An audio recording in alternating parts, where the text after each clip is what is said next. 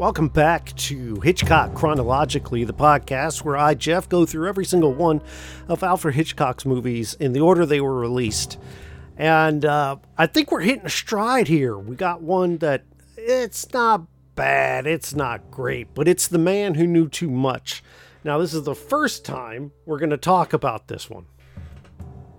And I say that because this one was remade by Alfred Hitchcock himself. Uh, this one was filmed in 1934.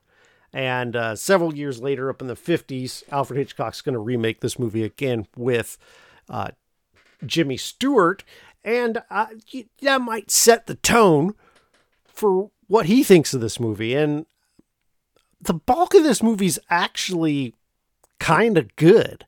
It does break down uh, near the end, but for the most part, this is fine. It's, you know, like compared to some of the other things I've watched, hey, I'll take this all day. Uh, our plot revolves around this couple who's on vacation in Switzerland, but everybody has we now I'm not a geography major, okay? I don't know.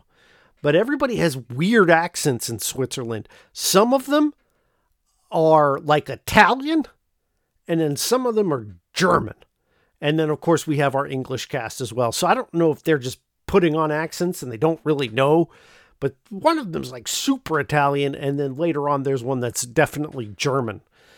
So we start the film meeting the Lawrences, Bob and Jill Lawrence, who are on vacation with their daughter Betty.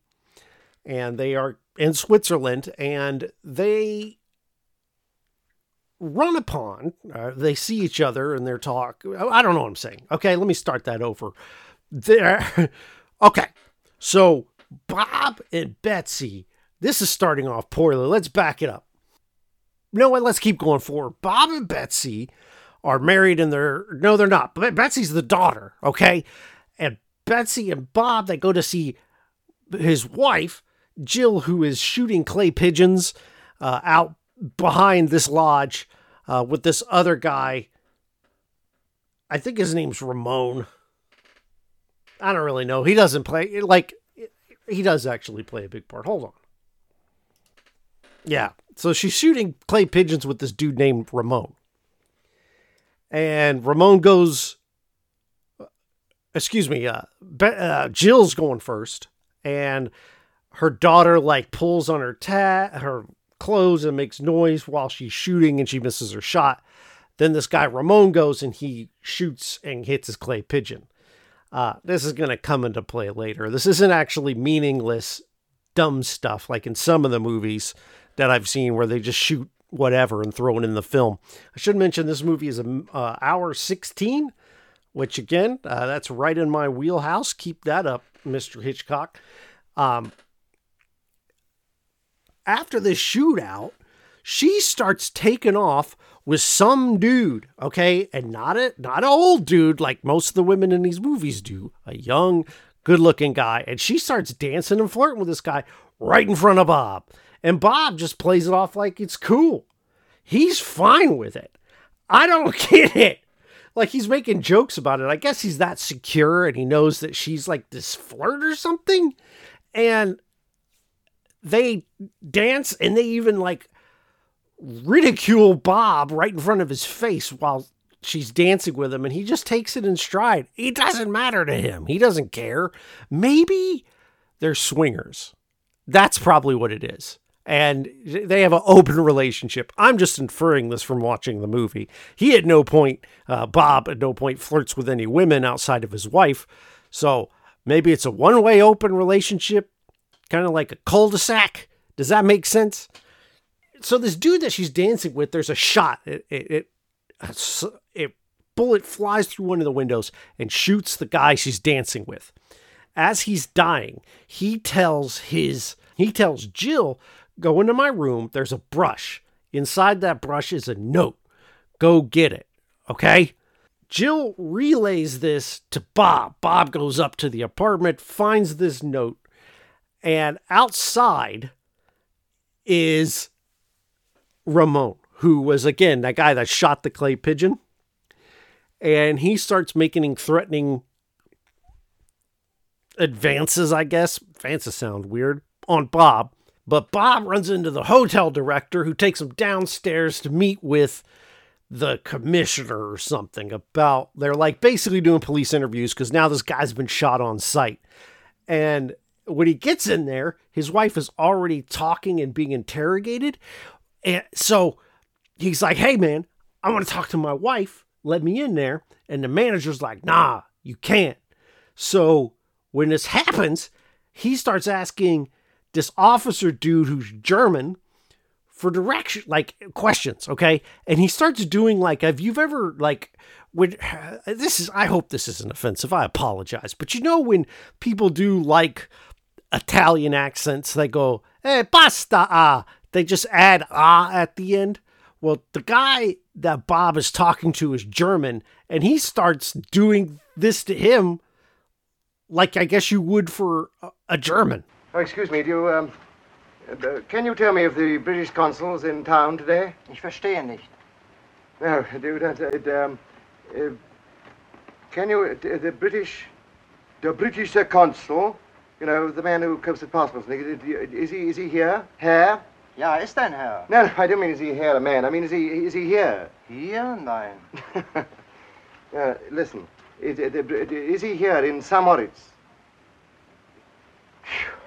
Look, the British the consul, uh, uh, the, is, est-ce qu'il est-il ici aujourd'hui?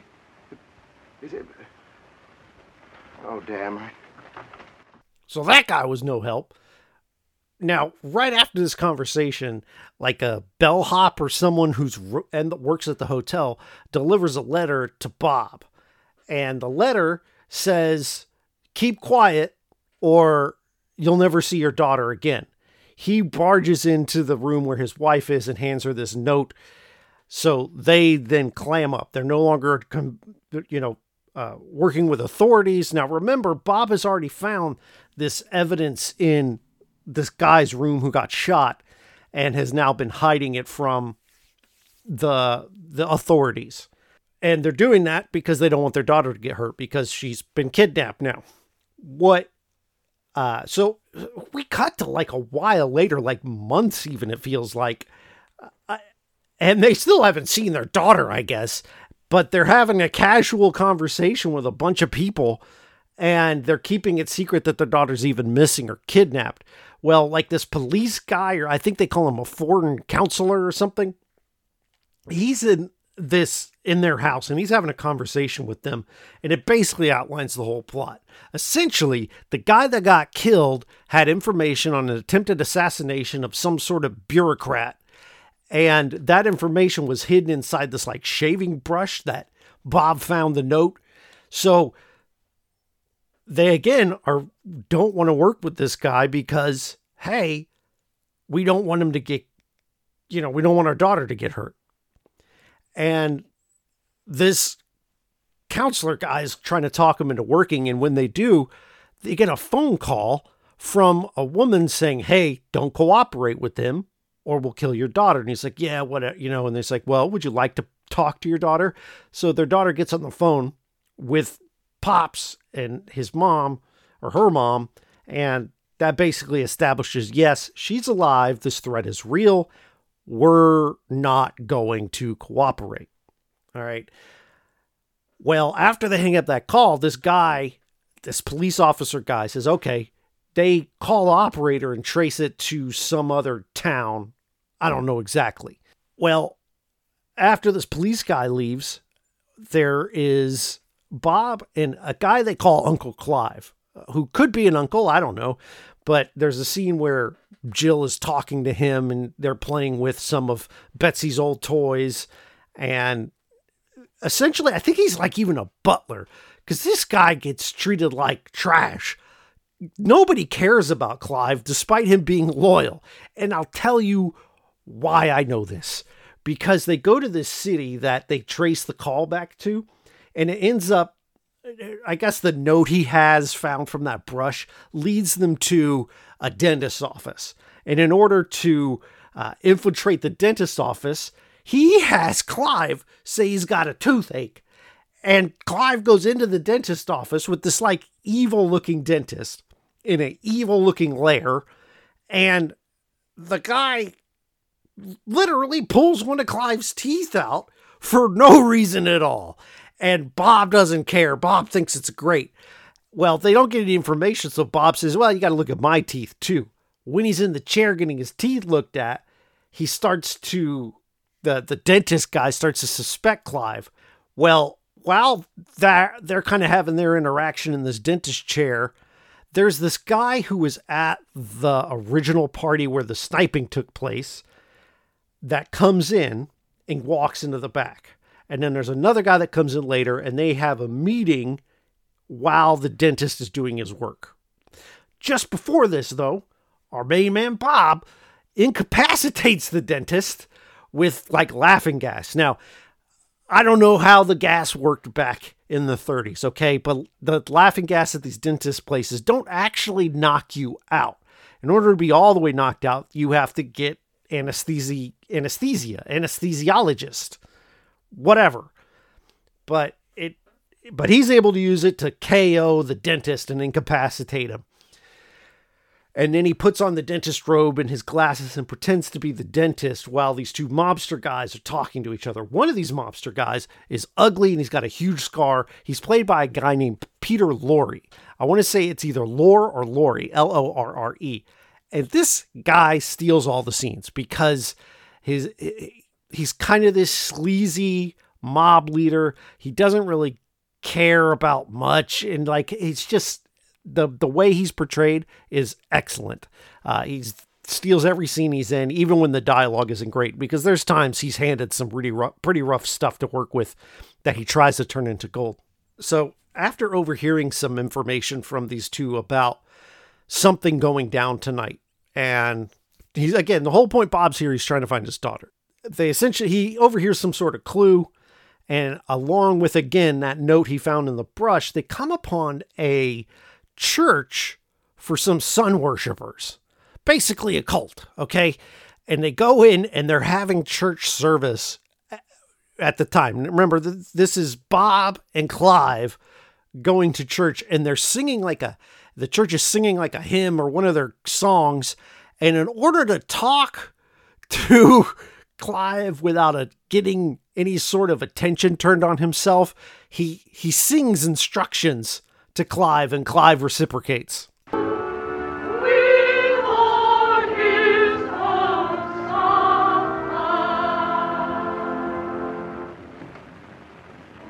Clive, Clive, Clive, Clive.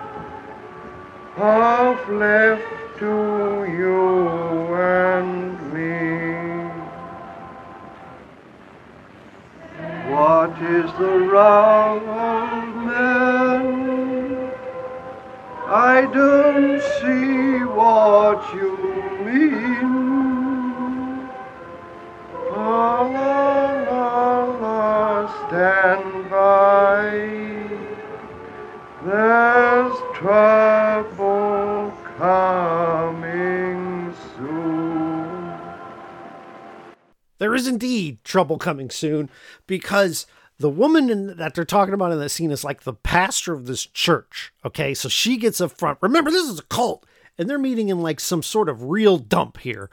And she starts talking about people being in the fourth and fifth circle. And hey, do we have any newcomers? And is there anyone willing to go through this sort of ceremony? If you're new, you can't stay here to hear the message because you have to go through the ceremony to enter the fourth circle. That sounds like demon worship. And she asks, Is anybody willing to do this? And she says, How about you, sir? And what do you know, Bob? Not already having Clive get a tooth removed for no reason at all, volunteers Clive to go up front and get sacrificed to Satan. So she starts to hypnotize this guy, uh, Clive, and when this happens, the guy with the scar, Peter Lorre, shows up. His name in the movie is Abbott. He starts to give uh, a warning to Mister uh, Bob. You know, like lord over him. And there's actually the interactions between Bob and Abbott are some of the best things in this movie because Bob has a very, um, and the only thing I can compare it to is from which it's a movie we'll get to, North by Northwest. Cary Grant has a very laissez faire attitude, even though everything around him is bad. Uh, and Bob kind of has the same cockiness about him, even though he's in the middle of a cult and this guy has a gun on him. And oh, I forgot to tell you. So while Clive is being hypnotized, the pastor lady says everyone else needs to leave. And instead of sticking by Clive, Bob tries to leave. He tries to leave Clive at this cult while he's unconscious because he's been hypnotized. And the only reason he stays is because someone holds him at gunpoint.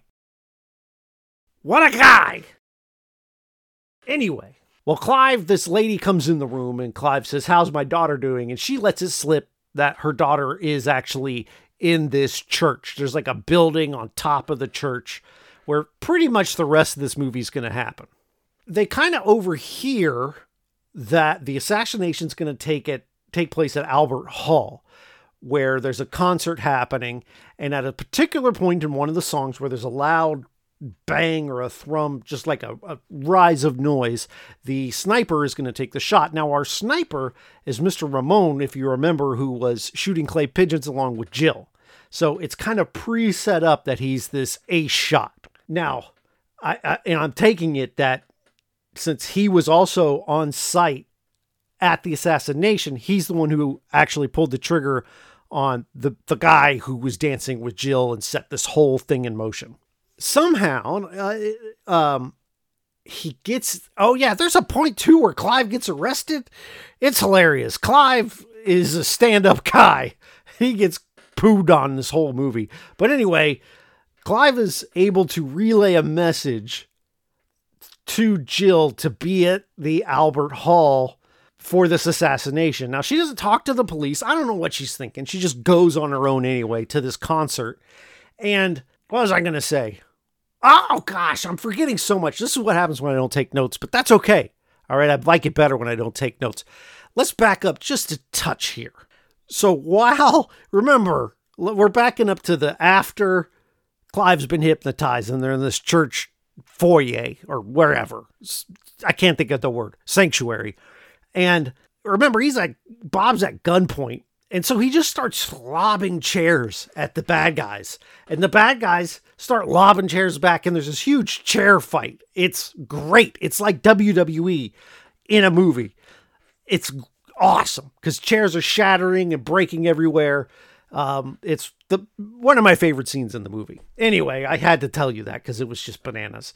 Where were we? Uh, yeah. So Clive gets the warning out. Jill goes to the concert, and while she's there, she's looking around for this sniper or anything suspicious, and she sees some things, and she starts to realize when the bullet's going to go off. Now, a warning has been placed to Jill.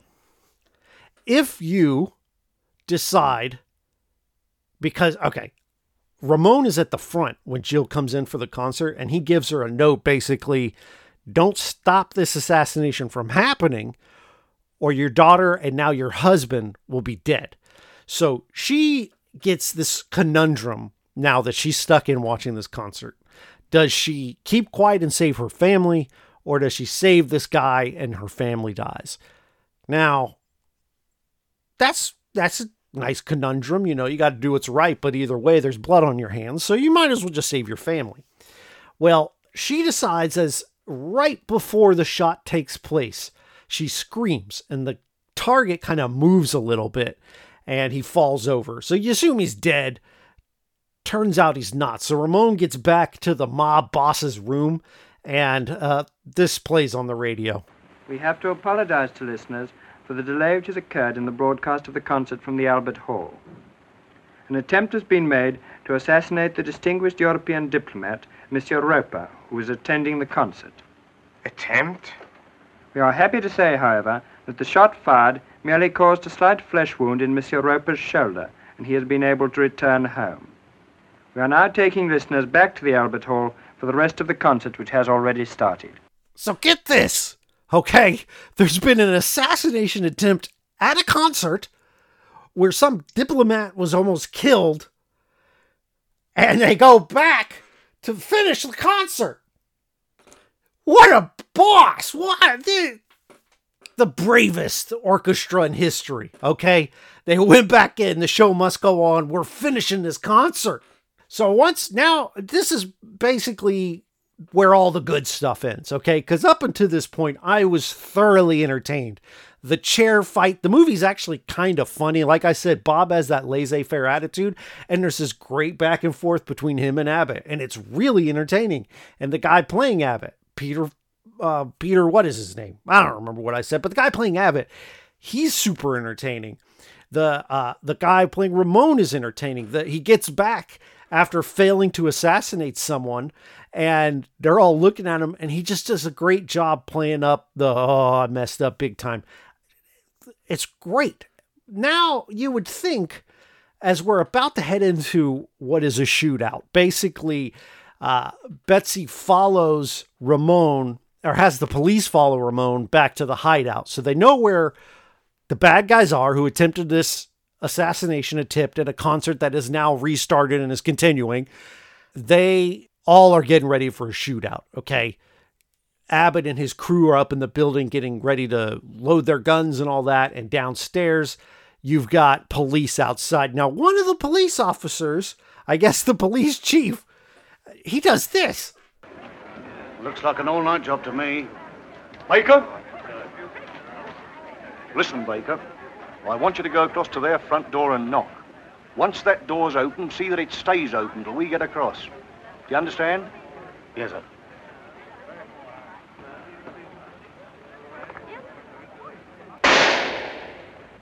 So poor Officer Baker, following the lead of the most inept police chief of all time, okay? You know inside is a guy who just attempted assassinating someone. You know inside these people are armed. So you're going to send Officer Baker to the front door, and your big idea is to knock and have him keep the door open till everyone can get across? Are you an idiot? This scene blows my mind. Oh, Lord. So now, okay, they're like, a huge shootout starts, okay? And this is the most boring, the worst shootout in cinema history, okay? It just goes on and on, and it's just basically a bunch of random scenes thrown together while you hear gunshots going off in the background. It's not great. But while this stuff is happening, Bob has snuck out. Now, now your mobsters are kind of at least preoccupied with shooting the police. And so Bob uses this opportunity to get out of the room he's in and go find Betsy. Once they found Betsy, now during this time, there's a lot of people getting shot and killed, including Ramon. He gets shot. Uh, uh, the the woman who uh, is the the cult leader, she gets shot and killed along with a couple other people. But still alive is uh, Abbott. But anyway, so they uh, Bob starts to try to escape, and he actually gets chased. Oh, okay. I'm jumping a little bit ahead. Ramon's still alive at this point. He is trying, Bob is trying to escape. He starts sending his daughter up the ladder to the roof for some reason. Why not go out the front door? I don't know. But he starts putting her on the roof uh, through this like cubby hole in the ceiling. And while he's getting her up there, Bob gets shot by Abbott and falls off the stairs. Not Abbott, excuse me, Ramon. Ramon follows Betsy up to the roof. And the police are outside, and the, the terrible police chief is like, Can you shoot him down? Well, he says, I don't want to hit the girl. But not to worry, Jill's here. And Jill grabs the gun and shoots Ramon off the building, who falls to his death. This, that is the foreshadowing that was at the beginning of the movie where they there's a point in that scene after the initial clay shoot, clay pigeon shooting where she's like I'd like to have another chance uh, with to sh- to shoot with you. And that's sort of the foreshadowing that she's going to kill him later on in the movie. It's actually kind of well done in my opinion. Uh, so now that's pretty much everybody but Abbott's dead the police go into the building. Uh, they think that Abbott is hiding behind a door like a kid would do. You know how you open a door to a room, you can get behind it, and if the door's open, no one can see you? Well, instead of checking behind the door, they just open fire on the door and they kill Abbott. Uh, then Jill and Bob and Betty are all reunited, and it's the end of the movie. So I would say this movie was pretty good until you get to the third act. Once the gu- you would think the shootout would be the most interesting part of the movie, but it's not. It's the chair fight in the middle where they're throwing chairs at each other. That's hilarious. The way that poor Clive gets mistreated is hilarious. The acting's pretty good. I think that Bob is charismatic uh hero. He's not the best hero, but he is charismatic and he has this cocky knowingness to him, the the same way that uh, he is sort of the righteous cocky knowingness, and then the evil cocky knowingness being Abbott. They play off each other real well. Now, I can see why Hitchcock, uh, you know, looks back on this movie and says, "I'm remaking this," because the most exciting part's supposed to be the shootout at the end. He's supposedly the master of suspense, and it's boring. Okay. Like the last 20 minutes or so of this movie, nah, I don't think it's 20 minutes, maybe 10, 15, kind of slows way down, even though it's a shootout, and you should consider that speeding up. But you don't see a lot of shooting. Uh, like, I, I don't, it's not thrilling in any way. It's the worst gunfight I've ever seen in a movie. That being said, I don't regret watching it. It's not as good as the last couple movies, and I don't even remember what I said. Number 17 is my favorite right now, and still is, okay? Uh, this was, I, I, I, I, I'm huffing like that as if, uh, you know, I've just watched a terrible movie. I haven't, okay? This was fine. If it were on TV, and it weren't near the end, I would probably sit and watch at least the chair fight again. Uh, well, so now we're going to start getting into a couple of these. Well, I guess The Man Who Knew Too Much was another early hit. I don't really know how this stuff did in the box office, but the next up is the 39 Steps. Now, this is one that I believe is a, one of the well loved, lesser known Hitchcock hits. And I, uh, I'm looking forward to watching it. Uh, if you're interested, it is on Prime Video right as of this recording. Now I'm banking my episodes again, so who knows by the time you listen to this if it's available. But uh, so this is released in 1935, so uh, join me for that. We're moving on. I think we're we've hit a an upswing. Like I think maybe we're getting away from the really bad, tough ones to get through, and are just getting into okay, that's that's decent. Like they've been decent the last three. Uh, none of the masterpieces, but better. So I'll see you next time. This is Hitchcock chronologically.